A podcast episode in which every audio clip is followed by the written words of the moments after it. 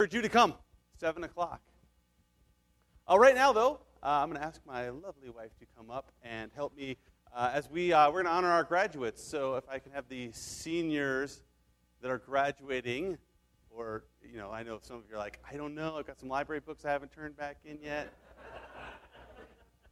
the seniors that are graduating, come on up here so we can publicly humiliate, I mean, honor you.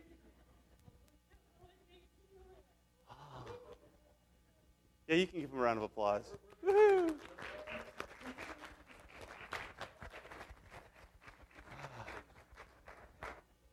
Yeah, Holly just said half of our church, pretty much. Yeah. Continuation? No, no. Sorry. Sorry, no. Um, some people want to have a ceremony for everything. I figure when you're done with the mandatory part, well, uh, eighth grade to ninth grade, that's just like, that's not. Do you guys remember going to ninth grade? That was miserable. I was like, you were eighth grade, you like ruled the world, then you became a freshman. Sorry, so I have a hard time celebrating that. Okay. Um, I'm not going to go through and ask each one of them what they're going to do because you can do that on your own. You can go out and ask them, what do now? And they'll say, I have no idea. Or they'll tell you, this is what God's directed me to do. Sometimes God waits to direct them, even though there's like a deadline for like applying for colleges. Sometimes God's like, hey, yeah, that's your deadline, not mine. Um, and so, uh, a couple of things. First of all, we, we bought, we got you each something, and this is something that was a blessing to me when I was in college. And uh, I had teachers when I went to college. that I went to a, a, a uh, secular school that were out to destroy my faith. They, um, they were very deliberate in knocking Christianity and knocking the Bible whenever possible. And, and this was a book that I got when I was in, in college, just kind of um, by chance. I went to the Christian bookstore and I thought, this sounds interesting.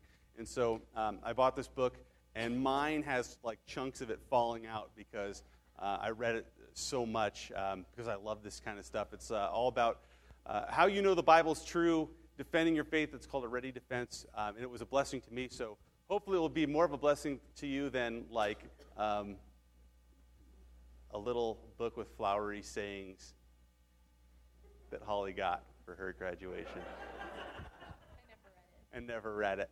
So she's pretty sure there were flowery sayings in there. So, but what I want to do, I'm going to pray for them, and um, I have a challenge for you, and this is your challenge. I would encourage you today, um, before you leave, um, to grab one of them and pray for them. Now, for some reason in our American culture, in our church culture, for some reason it's gotten to where it's awkward to pray for somebody, or it's awkward to have someone pray for you, and I think that's a tragedy because we ought to be doing that um, all the time. So I'm going to pray for this uh, incredible group of young people right now. Lord, I want to thank you for, for Alex and Cassandra and uh, Keisha and Rochelle and Peyton, Michael, Mark, and Josiah. Lord, thank you for the blessing that they've been to me and to my family, each one of them, uh, in a different way. And uh, Lord, the, the blessing they've been to this congregation. Lord, we want to thank you for, uh, for having them as a part of our lives and a part of our family. And Lord, as they go out, uh, Lord, um, Lord, we, uh, we want to send them out as missionaries. Um, we want to send them out um, knowing that they are going out to serve you and to honor you with their lives. And Lord, I thank you for each one of them and their, their heart to serve you, their heart to know more about you, their desire to be um, examples to their, to their peers and to, uh, to those who are younger and to those who are older than them.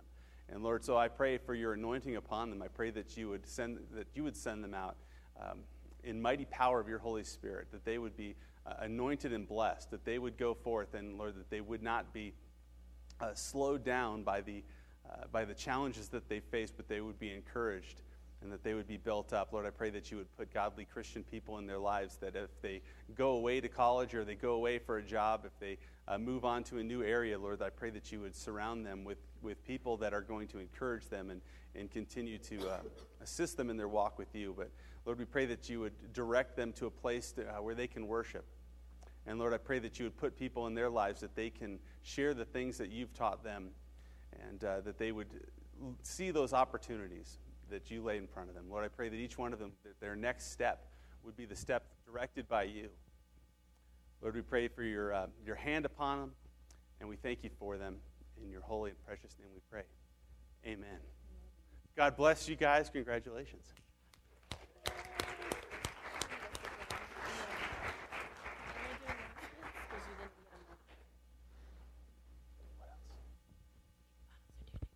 Oh, next week the baby bottles are due.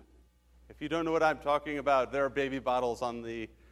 Well, maybe when you walked in, if you didn't notice, there's a table outside the door, and on that table we have things like bulletins, name tags, so that everyone will know who you are. If you want to be sit in anonymity, that's your thing. Don't take one, and no one will know who you are. They'll just say, "Who is that? Who is that person?" Um, and there's also baby bottles out there to support the um, li- uh, Life Choices Resource Center. What?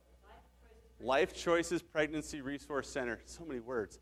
Um, they uh, are a great uh, ministry in town, and so um, if you haven't done it already, grab a baby bottle, throw your spare change, spare $100 bills, whatever you've got in there, and then uh, next week we'll return them uh, to that ministry uh, to help fund them.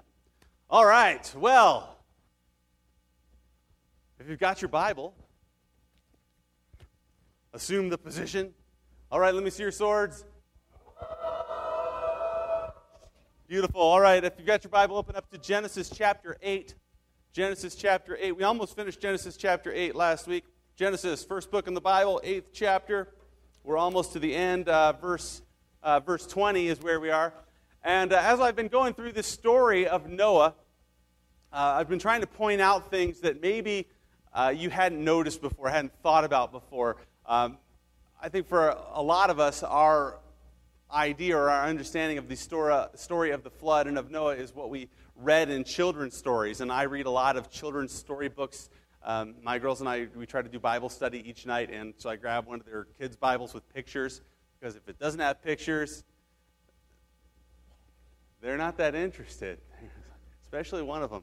Um, but uh, anyway, the, uh, the story, sometimes as I read them, I realize, man, they leave out a lot of stuff. And so um, the other night, uh, I was home with the girls, and Eden said, I want to play Noah's Ark. So uh, we set up all of her toys. And then uh, yesterday, I asked her to tell me the story. And so I thought I would share this uh, little story with you. Maybe, if I turn this on.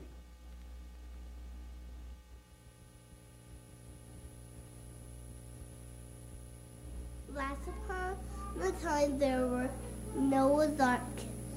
And all the people in the world have been mean to Jesus, but Noah built an ark. Because Jesus flooded the whole world, and he flooded the whole world, and they stayed in that ark. The animals went by two by two, and Jesus flooded the whole world for 40 days and 40 nights. And soon, when Noah got out, he sent the dove out to see it, and it was dry.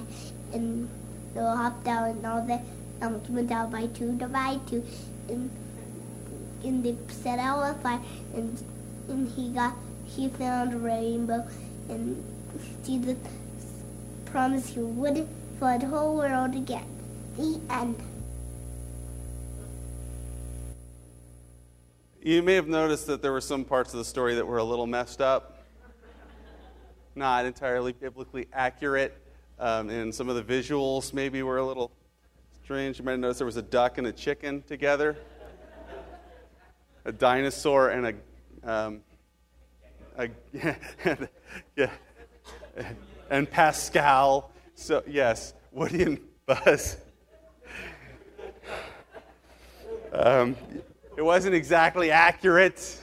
There was a llama and a giraffe because we couldn't find one of the giraffes. So, uh, anyway, oftentimes this is what happens. We have our we have these uh, Bible storybook versions of these stories, and we forget that that God has uh, given us these stories for a reason, and that uh, they're, that uh, a lot of times they're dealt with as stories, and we forget that when Jesus spoke of uh, Bible characters like Noah and um, and Jonah and Adam, he didn't speak of them as storybook characters, but as a historical people. And uh, as, we, as we read these stories and as we talk about them, it's important that we remember that that God has given us these for a reason. And so as we, as we read these stories, I always try to look for Jesus in the story because the Old Testament is all pointing to him. Um, all these stories, all these things that we read about are pointing to, uh, to things that Jesus would fulfill. Um, and so as we read this, I just wanted to keep that in mind. All right, uh, let's pray. Lord, I pray that as I share some stuff this morning, that you would help me as I share, Lord, that it would be um, a blessing to people, that would be uh, according to your word, and that you would speak to people's hearts and encourage them today. We want to pray for the, uh, the kids as they go off to their class, that you'd bless them, that you would use the teachers to, to, uh, to bless them and to encourage them, Lord, that those kids would have a great love and passion for you, and that they would uh, grow up with a great knowledge of your word and a desire to serve you and to love others. And Father, we pray those things in your precious and holy name. Amen. Uh, we're going to go to verse 20 of chapter 8. It says, then Noah built an altar to the Lord. Now, this is, remember, the last thing we read last week was that Noah got off the boat. God told him it was time to get off. Noah and the family got off the ark. And then it says in verse 20 Then Noah built an altar to the Lord and took of every clean animal and every clean bird and offered burnt offerings on the altar. And the Lord smelled a soothing aroma. Then the Lord said in his heart, I will never again curse the ground for man's sake Although the imagination of man's heart is evil from his youth, nor will I again destroy every living thing as I have done. While the earth remains, seed time and harvest, cold and heat, winter and summer, and day and night shall not cease. And so, uh, first thing Noah does when he gets off the ark is he offers an offering to the Lord. He builds an altar and says he took of every clean animal and every clean bird. And as we know from later on in the Bible, we'll have the, the law given, and, and God will lay out what the clean animals are. But um, first of all, this is an act of faith that, that Noah shows right, right off the bat. Noah does something uh, that is a pretty amazing thing. And so, uh, if we look at a story actually in Luke 21, it's talking about Jesus um, and the uh, disciples. They're outside the temple, and he says, And he looked up this is Jesus looking up. He says, He looked up and saw the rich putting their gifts into the treasury, and he also saw a certain poor widow putting in two mites. So he said, Truly I say to you that this poor widow has put in more than all. For all these, out of their abundance, have put in offerings for God, but she, out of, the, out of her poverty, put in all the livelihood that she had. See, at the time when we're reading about, about Noah, Noah offers this offering to the Lord of every clean animal. Now, this is kind of this is a pretty big deal because when you've only got seven sheep, offering one of them, that's a big percentage of your total sheep population is gone. And what, what Noah has done is, is a, a, a thing of great faith because animals are in short supply. And of the clean animals, he brought seven. Again, that's something they often leave out of the, the uh, Bible storybooks, they have them going in by twos and they forget to tell you that there was seven of each clean animal and of each bird. But he offers one as a sacrifice to the Lord. And this is one of those things that, that as soon as I read that, I thought of this, this story where Jesus says, there's, it talks about just looking up and seeing these people putting their money into the treasury. And the story goes that the, the treasury actually had um, was the thing they put their money in um, made a lot of noise, was made of metal. So when they threw their money in, it would make a big loud clang. So if you threw in a lot of money, it was, you know, like a jackpot in Vegas. Uh, and when this woman came on and threw her two mites in, it was like, you know, two teeny little coins she throws in. And he says, you know, she's given more than all of them because she has made a sacrifice. She has given out of her poverty while the others are giving out of their abundance. And it's, it's easier to give out of abundance because it's uh, rarely a sacrifice to give when you've got a bunch. Um, I have a friend, and he was uh, a youth pastor at a church that was in a very, very wealthy area. And uh, a few years ago, when the economy started to go downhill, uh, he got called into a staff meeting, and he was. Uh, he said, "You know, I'm the junior high pastor, so I'm down on the low man on the totem pole." But he was telling me about how the, the staff meeting was all about what are we going to do now that the economy's gone bad our people can't afford to tithe. And so, if the people can't afford to tithe, we've got to give them some other way um, that they can, you know, we can, you know, like they used to give this amount of money, now they can work it off at the church. We'll come up with like some jobs to do. And, uh, and I remember him telling me this, and he was like, he said, I was sitting there, I was like, what are you talking about? when they had a lot of money, when the economy was doing great, and all their stocks were up, and their you know their 401ks were doing great, and the income was coming in, and their businesses were doing great. Oh, they could tithe because they had an abundance. But he, but he said, I was sitting there thinking, how strange is this that now that things are getting a little tight, we're saying, oh, we got to find a new way because we can't expect people to do what this woman did, which was saying, you know what, I don't have much, but I'm still going to bring, um, bring to the Lord. You know, in the, in the Old Testament, you saw the, the idea of a tithe being a tenth, meaning 10%. 10% of a little bit or 10% of a lot, it doesn't matter. It's still 10%. Uh, it, so if you said, well, I don't have that much, it didn't matter because if you didn't make very much, you, you still have 10%. Um, and so uh, this is one of those things that sometimes, especially at this time, I think in our culture or in our, in our country where the economy is, is not doing well and where some are struggling financially, we, I think we need to reevaluate and say, you know, wait, am I, have I gotten to that point where I'm not giving in faith? Because the whole idea of tithing is you bring your tithe to the Lord. You're saying, God, here's the first, because that was how it worked, first fruit. If you, if you had a, harvest, the first bit you, you gave to the Lord. And uh, so when you, when you get your money, the idea was the first 10% you gave to the Lord, and you were saying, God, I'm, I'm, I'm trusting you to provide for the rest of my month, year, week, whatever, uh, however often they got uh, paid, whatever. I have some friends that um, were cattle ranchers, and they got paid once a year. That was how they got paid. So, how often did they tithe? Once a year. Now, for them, they said, well, we split it up because we knew how the, we know the church is, and we like to give you know, a certain amount every month because the church relies on that or whatever. But, but the idea was they got paid once a year, so they said that's where that 10% comes. Um, and we're relying on the Lord for, to provide the, the rest of the year. And it's an unfortunate thing because far too often we, are, we, are, we only want to give to God in our abundance. Another example some people think they have to be really good at something in order to do it for the Lord. But what is a sacrifice? The sacrifice is saying, you know, I'm not the best at that. I'm not very good at that. I don't even really like doing that, but somebody has a need, so I'm going to do my best to fill in the blank. I'm going to do my best to give out of my weakness rather than out of my abundance or give out of my poverty. What, uh, what Noah also does is an act of obedience he offers only clean animals. See, God has a specific way that he desires to be worshiped. The Bible says um, you have to worship him in spirit and in truth. There's a specific way that God had laid out. These are the things that I accept as an offering. I don't accept the other stuff. Um, in the, uh, the book of Malachi, uh, God is, is rebuking the people because the people, rather than bringing their best to God, were bringing him their maimed animals. You know, they said, well, I got to offer a sacrifice to God, so rather than bringing this nice sheep, I'll bring the three legged one that got caught in the fence, is missing an eye, and you know, a wolf chewed off his ear, and I'll bring that one. And, and what he says is, look, why would you offer that?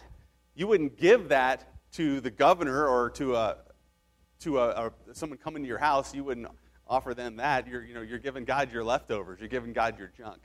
And, uh, and so the, the thing about God is that God has laid out how, how we are to come to Him and uh, when we get to the New Testament, we see that God uh, has a way to come to Him. Um, it is no longer through the sacrifices, but it is through His Son. Some people don't like that. Some people don't like, oh, Jesus is the only way. That's not PC. PC says, oh, all roads lead to God. All gods are the same. It's the same God. He just reveals Himself in different ways. If that's true, God is confused because God has said, I'm the only way. I don't even exist. I am the moon god. I'm the star god. I'm the fish god. And which one are you? You know, what, what are you? The way to worship me is to bow down three times a day or five times a day doing this. The way to worship me is to empty your mind. The way to worship me is through Jesus Christ. Well, which one is it? Well, Jesus said, I am the way, not I am one of the ways. And, and so God has laid out his way. And if you don't like it and you want to worship him your own way, you're not worshiping him. You're worshiping well, yourself probably because you're saying I want to I'm going to do it my way. Um, and God's, God has laid out one way, and He laid out a way, and that's the way that Noah did it. It was an act of obedience. It was an act of thanksgiving. Noah just got off a stinky boat, locked in with his relatives for over a year.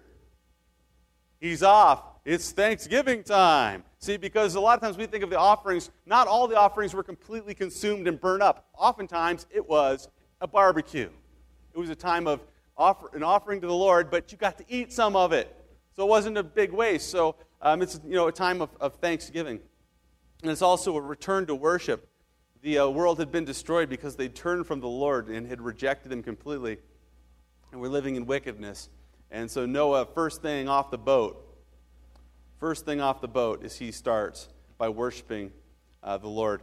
I had a, a friend that had said that when they got married, the first thing they wanted to do was an act of worship. And I thought, man, that's so cool. So uh, when Holly and I got married, the very first thing we did uh, was communion, which um, it would have been more of an act of worship, but before, during our ceremony, it was really windy, and our communion crackers blew into the swimming pool, which uh, freaked out my um, Catholic uh, aunt um, a bit. Um, it means a little something different to them than us, and so my cousin fished it out. My mom was like, It's okay, it's Protestant bread, it's okay. Um, but somebody went and grabbed two new crackers for us off the uh, hors d'oeuvre tray, like sour cream and onion or garlic and herb, something. When I was like, you know, got the communion, I got, I was like, and now I'm not thinking about Jesus anymore. I'm thinking about I haven't kissed this girl ever before, and I just ate a garlic onion cracker. It's over. One kiss, and she's gonna be like, oh, never again. I was just like, oh, please. I just hope that she got one of those and not a Ritz or something. So, um, so we'd have matching onion breath. Um, why did I tell you that? Oh, yeah, because we, we said the thing we wanted, we wanted first was um, that our, our marriage be about, about the Lord, that uh, it be focused on Him, and that the first thing we did together be an act of worship. Uh, and this is the way it ought to be. Our, our relationship with God ought to be the first thing. Um, you probably heard it said Jesus should be the first thing on your list. I like better when it said Jesus should be the only thing on your list. Do all things for the glory of God. So, anyway, so uh, Noah offers his sacrifice for a lot of reasons uh, for thanksgiving, um, out of faith, uh, out of obedience, and out of worship. We need to examine our lives, I think, and make sure that we have those things in our lives.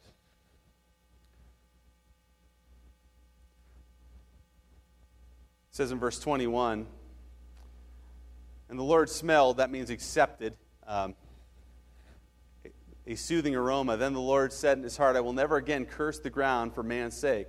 Although the imaginations of a man's heart is evil from his youth, nor will I again destroy every living thing that I have, that I have done, as I have done. Uh, while the earth remains, seed time and harvest, cold and heat, winter and summer, and day and night shall not cease. He says he will never again curse the ground for man's sake, although or even though the imagination of man's heart is evil from his youth. See, this is an amazing thing. What God says, He says, you know what? I just destroyed the earth because of the wickedness of men, and guess what? Men are still wicked. The outward judgment didn't change the heart of man. The outward judgment did not change the heart of man. Willpower does not change the heart of man. You might change your behavior, but that doesn't change your heart. In fact, the uh, book of Jeremiah 17 9 says, The heart is deceitful above all things and desperately wicked. Who can know it? It's a pretty scary thing that the Bible says that your heart is desperately wicked. But we know this from uh, 2 Corinthians. Uh, says, Therefore, if anyone is in Christ, he is a new creation. Old things have passed away. Behold, all things have become new. This is the great thing. Outward judgment doesn't change a man's heart. And that's what God says. I just wiped out the whole earth, and I'm not going to do it again, even though man hasn't changed. And we're going to see that in the next chapter some, uh, some apparent great wickedness that goes on uh, right away with Noah's family. But that's not what changes a man. Some people, they change their behavior, but the only thing that can truly change somebody is Jesus Christ. And that's an awesome thing. I was talking with somebody just, just prior about how I got invited to a, a, reunion with kids I used to go to summer camp with. And I was looking at the other people that were invited, and I was like, oh man, I don't want to go to that reunion. Because I am not the person I was then, and I'm embarrassed of the person I was then. I'm embarrassed about the things I did uh, when, I was, when I was in high school and when I was uh, in middle school. I'm embarrassed of the things that, that I did to those people, the things I said to those people. Um, but the thing I can praise God about is that since that time, I've come to know Him and that I'm a new creation in Christ, and that uh, those old things are passed away, that uh, I'm not that person anymore. And what a glorious thing that we can say as Christians is that, you know, I'm not what I used to be. I am a new creation in Christ. All right, let's move on. Chapter 9. Chapter 9 says, So God blessed Noah and his sons and said to them, Be fruitful and multiply and fill the earth. And the fear of you and the dread of you shall be on every beast of the earth, on every bird of the air, and on all that move on the earth, and all the fish of the sea. They are given into your hand. Every moving thing that lives shall be food for you, and I have given you all things, even as the green herbs.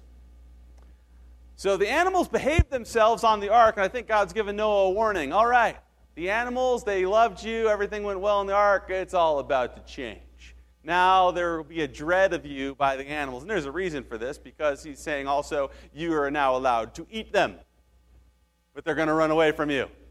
Uh, and it, this is one of those, one of those uh, things to me, having been uh, spent quite a bit of time on a ranch with animals that, if they really wanted to, probably could have killed me um, and yet um, they fled.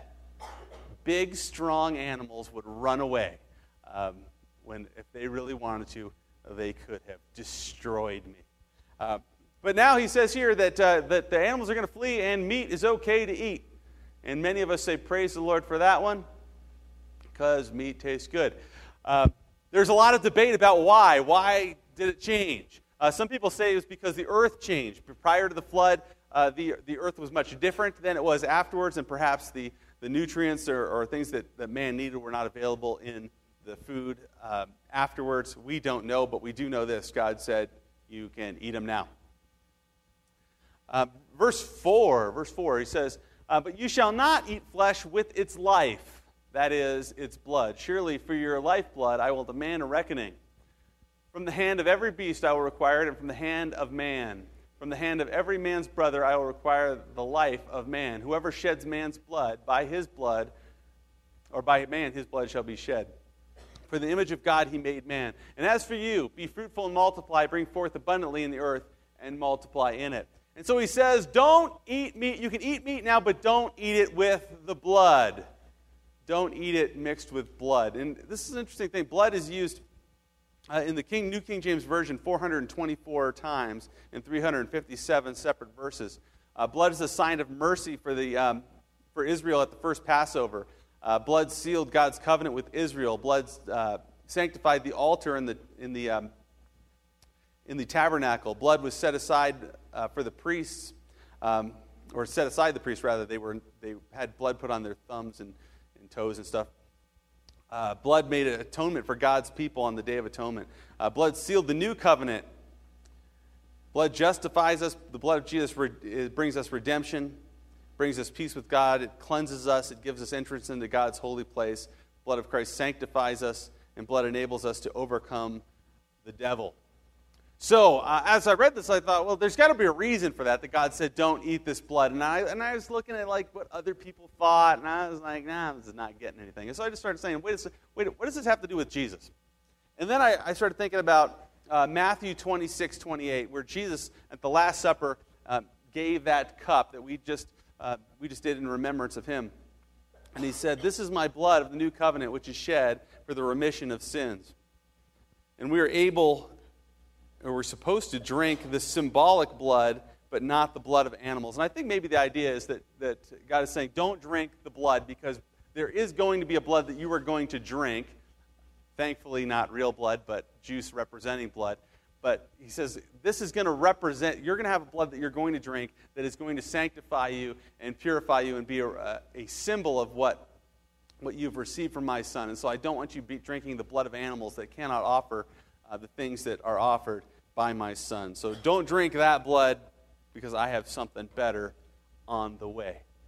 And uh, verse 6, oops, verse 6, he says, uh, Whoever sheds man's blood, by man his blood shall be shed, for in the image of God he made man.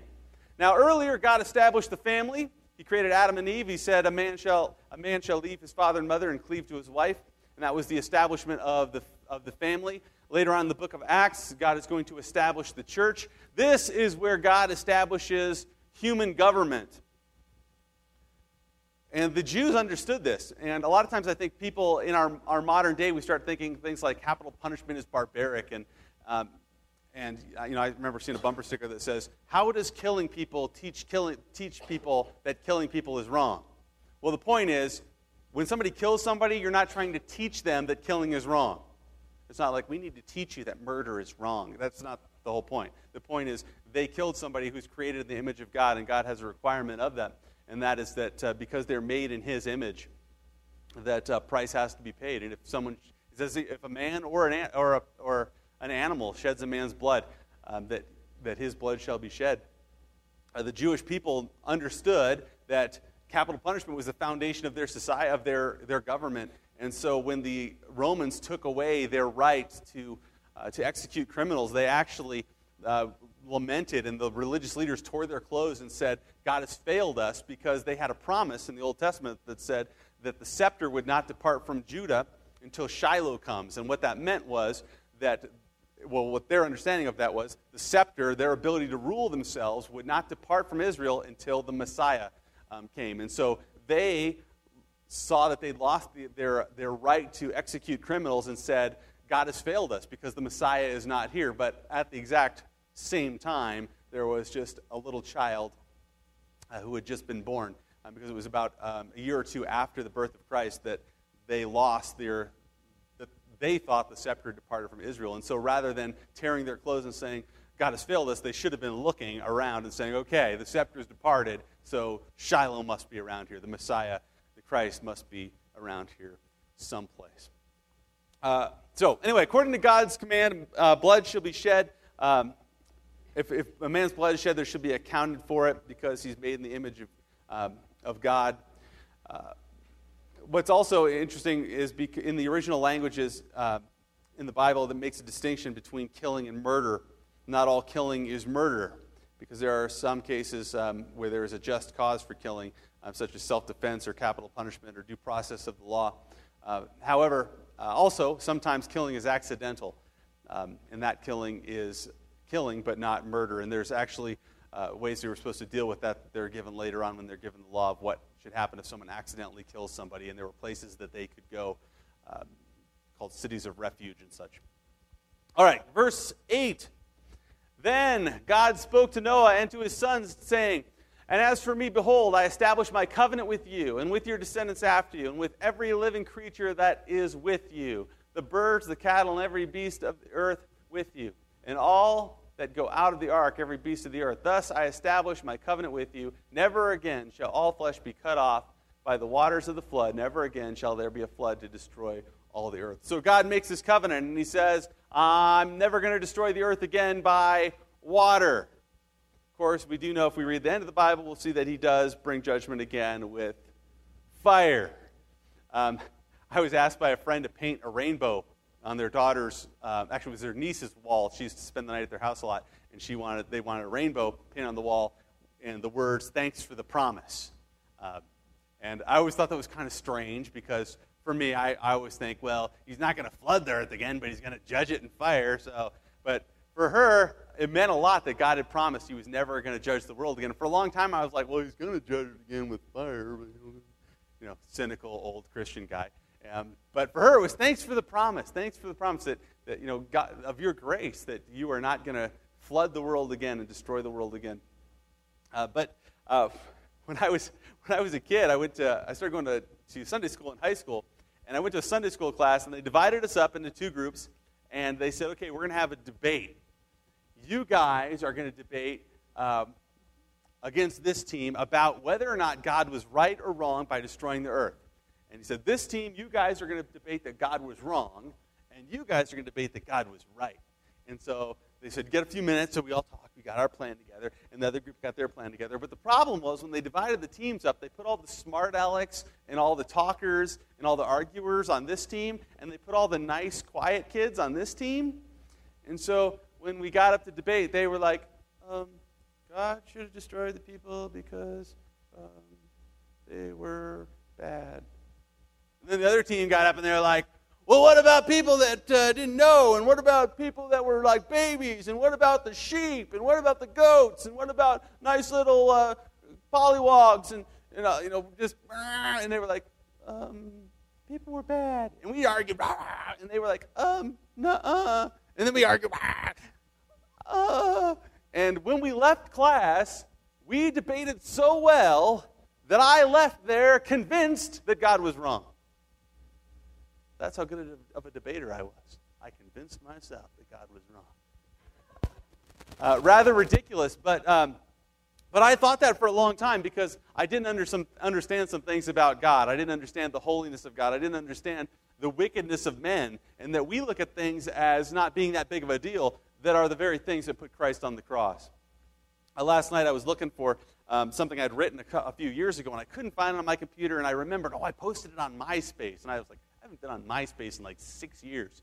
So I went over to MySpace just for, for kicks, and, uh, and I found it, but in under it I found, um, I found a, a post that I'd written, and it was about when I first joined MySpace, and it was about how, um, how upsetting it was to me and how depressing it was to me because all these people, I, I joined MySpace, and all of them said, Oh, be my friend, come see my site. So I went, and I saw how many of these people that I had worked with in ministry, that I had, um, I'd been, uh, I'd led them in student chapel, or I've taught them in Bible studies, or they'd been part of my youth group. And when I looked at the page, MySpace, the page dedicated to who they were, I saw just stuff that disgusted me. Stuff that, when I looked at it, you know, stuff that was sexual stuff, bad language stuff, glory, you know, how many of them had the picture of them like, uh, if you've ever been on MySpace or Facebook, you know the pictures. The girls that are like looking up at the camera, shooting down their top. Like, okay, that's an attractive photo. Your forehead and, yeah. Delete friendship. Um, the one of me and five beers, yeah, party, you know. And I wrote on there, like, um, you, you say you follow Jesus, and yet the picture of you looks like a beer ad. You know, and if this is, if, if this is who you are, then there seems to be a problem with what you describe yourself as and the pictures you show of yourself, the words that you say. There is some strange conflict, but the thing is that we give ourselves a pass. Uh, we don't think it's a, that big of a deal. And anytime you think that some sin is not a big deal, you need to remember the cross and the price of that sin. Our wickedness is far beyond what we can even know. He says, you know, like I read before, our heart is, is uh, our heart is desperately wicked. You know, who can know it? You can't even know it. We give ourselves a pass. We think, oh, we're not that bad. We're not that bad.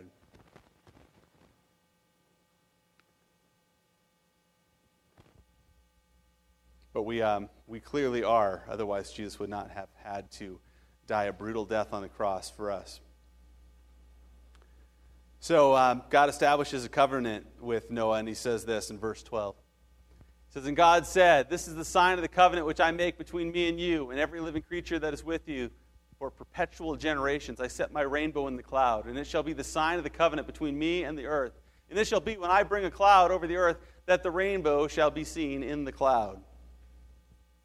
And I will remember my covenant, which is between me and you and every living creature of all flesh. The water shall never again become a flood to destroy all flesh. The rainbow shall be in the cloud, and I will look on it to remember the everlasting covenant between God and every living creature of all flesh that is on the earth. And God said to Noah, This is the sign of the covenant which I have established between me and all flesh that is on the earth. Quite a few years ago, I was laying in bed and I couldn't sleep, and I was thinking about this passage. And I was thinking about something I say all the time, and that is we don't serve an arbitrary God. God doesn't put details into the Bible that aren't important when you start paying attention to place names and numbers and all different things, you'll see that there's a trend about what those things meant, um, what those things mean. And um, and I was thinking about the rainbow, and I started to think about the colors. And um, so I thought, what would what would happen if I looked at the rainbow and the colors of the rainbow in light of who we know that God is? And so this is what I came up with. I starting from the inside of the rainbow out, purple.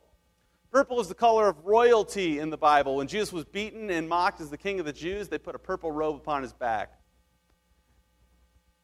Purple is that, that royal, great royal color. And purple is a part of who God is. He's the King of kings and the Lord of lords. Jesus is our King, He is the sovereign ruler. The next color is the blue. Now, this is kind of interesting. The Jewish people were told to wear blue on the corners of their garments. Uh, the priests wore blue, and it was to remind them of the fact that they were a heavenly people. They came, they were not of this earth. They were, they belonged to God. Um, blue being um, like the sky, And so they were, it was worn by a heavenly people, worn by their priesthood, because Jesus is our great high priest, the God man. Green. Green speaks of creation. God is the creator. All things were created by him. Therefore, he is worthy of worship. You were made by him and for him. a friend of mine was telling me about how they went to uh, a place where they flew model airplanes. And all these guys would get together and they would build their model airplanes and then they'd go fly them. And one of the first things they would do when they got there was that they would call out and announce their radio frequency because everyone have a big control unit and each one had a different radio frequency. And apparently, what had happened another time was with that um, that the friend had gone out and there was a they were flying gliders, and I guess they threw them off a big cliff um, over the beach, and the ocean breeze came in. They could fly them for a long time, and they were flying their glider and doing great, and all of a sudden they just completely lost control, and their glider just crash and burn, and they were like, "What in the world's going on?" And then they realized that somebody had just gotten out of their car and had thrown their their uh, glider up and had turned on, I guess, turned on their their uh, their uh, controller and had not checked to see if the guy over there was using the same radio frequency. And since there were two guys trying to be in control, what happened to the plane? Totally crashed. A few years ago, my youth group, everybody bought um, X mods, which were these little remote control cars, and we'd race them around the basement. And one time, we're racing, and somebody came in and turned theirs on, and somebody else's car crashed into the wall because they had the same frequency. The point being that God is our creator. We ought to be serving Him. The problem is when we try to ter- serve more than one creator, we have a problem. We got mixed signals. And we end up being like the model plane and like the X mod, and we end up crashing. We were made by God for God. We ought to be obeying and serving and worshiping only Him. Uh, next color, yellow. Uh, yellow speaks of gold and riches. Um, our God is a God of abundant riches. He lacks nothing. Your heavenly Father lacks nothing. I made a t shirt. It says on it, um, My dad is rich and he wants to adopt you. And that's the truth. We serve a God who's rich. Um, he is a God who loves us, which means he's not, uh, he's, he's not going to give you whatever you want. If you're a parent, think about that. Because you might be like, God, why don't you give me everything I want? Think about your child. Mommy, why don't you give me everything I want? Like, I'll give you something you need. That's what I want to give you. Because that's what loving parents do. Oftentimes, we don't give our child what they necessarily want, we give them what they need. My little sister once said, Christmas is for getting what you want and not what you need. I thought she was a genius at the time. But uh, most of the time, what do we need? You know, what we need and what we want are different things. Oftentimes, this is what happens. People, uh, you know, people, they, financially, they make decisions without praying about them. And then when things start going wrong and they can no longer afford the lifestyle they've been living, they cry out to God. And they say, God, why aren't you providing for me? You know, and God's saying, wait, I did provide for you, but you spent it all on the wrong stuff. And you know what? You're going to lose a lot of those things. I'm going to have to take those things away, and I'm going to continue to provide for you. But this time, you need to pray about what you spend your money on, where, what you invest in, rather than just doing what you think is best.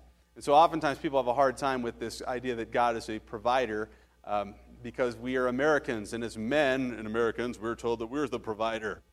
Um, but sometimes as men, we need to get to that place um, where we say, you know, God is my provider. I'm trusting in Him provide for me.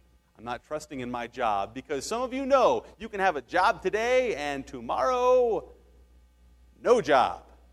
One of the greatest oxymorons, but people believe it, is financial security. People say, oh, I'll get married or I'll have kids as soon as I have financial security. There's no such thing as financial security. That's putting your faith in your finances. Big mistake. Orange. This is the one that got me out of bed when I was laying in bed, I was thinking about orange. Orange. Thinking about orange. I was racking my brain. I couldn't think of all these other colors throughout the Bible. You see them being the same thing, but not orange. And then I realized I can't think of a single verse with orange in it. So I got on my computer and typed in orange. You know what, ver- know what color is not in the Bible? Orange. Good guess. Orange! There's no orange in the Bible. I thought that's so weird. All the other colors I could think of were mentioned, but not orange. Why not? God left orange out. And I realized that orange to me, maybe not to you, but to me, was conspicuous by its absence. It stuck out to me more than any of the other colors because it wasn't there. And then I uh, remembered Isaiah 55 8, where God says this My thoughts are not your thoughts, nor are my ways, or nor are your ways my ways, says the Lord. For as the heavens are higher than the earth, so are my ways higher than your ways, and my thoughts than your thoughts. There are things about God that are beyond our comprehension and beyond our understanding. There are some things about Him that we are just never going to get. He is, if God could fit in your head, that's a pretty small God because your head ain't that big. Some of us have larger heads than others, but even then, that's a pretty tiny little God. And so there's things about God we can't understand. I think uh, that that's the message of Orange is that there are things about him that are beyond our understanding. Our job is to trust him, not to understand everything. Because if you understand everything, it requires no faith. When you have complete understanding, you don't have to trust because you already you already know. Red. Red was an easy one. Uh, one of my favorite things to do in the Bible is, uh, is to go through and look at all the, the mentions of scarlet and crimson.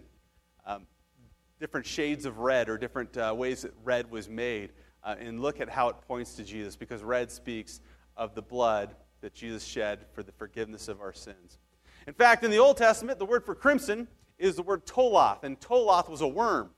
And the toloth worm, what it would do was it would climb its way up a tree and it would attach itself to a branch and it would when it gave birth, it would explode.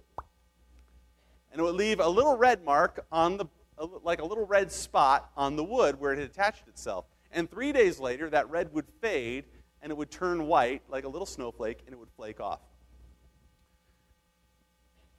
In Isaiah 118, it says, Come now and let us reason together, says the Lord. Though your sins are like scarlet, they shall be white as snow. Though they were red like toloth or red like crimson, they shall be as wool. And so, God, this was a worm that they used to use to make the red dye.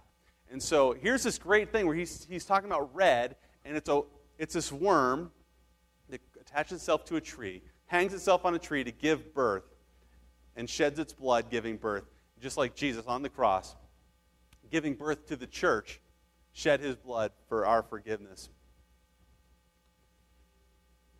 And though our sins were like scarlet, they shall be white as snow. Amazing thing, red, the shed blood of Christ. So God is our sovereign king, the purple, the great high priest, the blue, the creator of all things, the green, the great provider, the yellow, the one who's beyond our comprehension, the orange, and the great redeemer, the red. And so here's the question Do you live like he is those things? Do you live like Jesus rules and reigns in your life as your king? Do you come to him based on who he is and not based on your own merit? That remember when you came to the priest, you brought a sacrifice, and the priest didn't inspect you, he inspected your sacrifice. And Jesus, being our great high priest, was also our great sacrifice. Do you live like he's your creator, or are you being controlled by two different controllers? Are you living for the reason that he created you? Are you trusting in him to provide, or are you complaining about him not providing what you want? Do you believe that he knows best and more than you, or are you the, the great armchair quarterback of the universe? Do you second guess God? Do you live like the redeemed? In other words, do you live like you're forgiven, set free from sin? Not so you can t- continue to sin, but set free from it. A lot of people misunderstand this and think, oh, Jesus freed me from sin. Now I can go sin more, and that's completely backwards the thing that, that he did is he set you free so you don't have to do those things anymore. It's not, oh, Jesus forgave me, so now I can go do more, and Jesus will, you know, I'm forgiven, so I can just do whatever I want. It's saying, I don't have to do all those things I used to do. I don't have to be that person anymore. I don't have to do those things because of the blood of Christ, because he died to set me free. Don't leave today and just kind of gloss over the questions. It's easy to do that. It's easy just to go on our, our way and not. Uh, not answer. But think about the rainbow, think about the colors. Go top to bottom or bottom to top through and say, you know what, these things represent who God is, and is that who I act like God? Is that, is that what my, if I go back to my MySpace, if anybody actually has that anymore, my Facebook profile, is that what people see? If this, if this represents me, is that what they see? They see somebody who lives as though they're following a God like that. Let's pray. Father, I pray that we would be the ones who live in holiness, and you've called us to be holy because you are holy, and that you've enabled us, empowered us with your Spirit by the shedding of your blood, that we don't have to be ruled by sin anymore. God, you created us, and it only makes sense that we would follow you, that we would do what you've created us to do, that we would be interested in knowing exactly what it is that you've asked us to do, called us to do, created us to do. Lord, I pray that we would be the ones that uh, are willing to, to give sacrificially, whether it's to church, whether it's to a neighbor, uh, whether it's uh, helping out, or whether it's uh, doing something that embarrasses us, uh, but needs to be done. Lord, I pray that we would not uh, serve you on our terms, but we would serve you on your terms. Lord, we know that you know better than us. We know that you're the loving Father and you know what's best. Uh, even the painful things, that the discipline and correction are sometimes necessary for us to become more like you. Father, we want to thank you for the blessing it is to be called to your service. We want to thank you for dying on the cross for us. We want to thank you for your promises that are faithful. We want to thank you for loving us. And Father, we pray those things in your precious and holy name. Amen.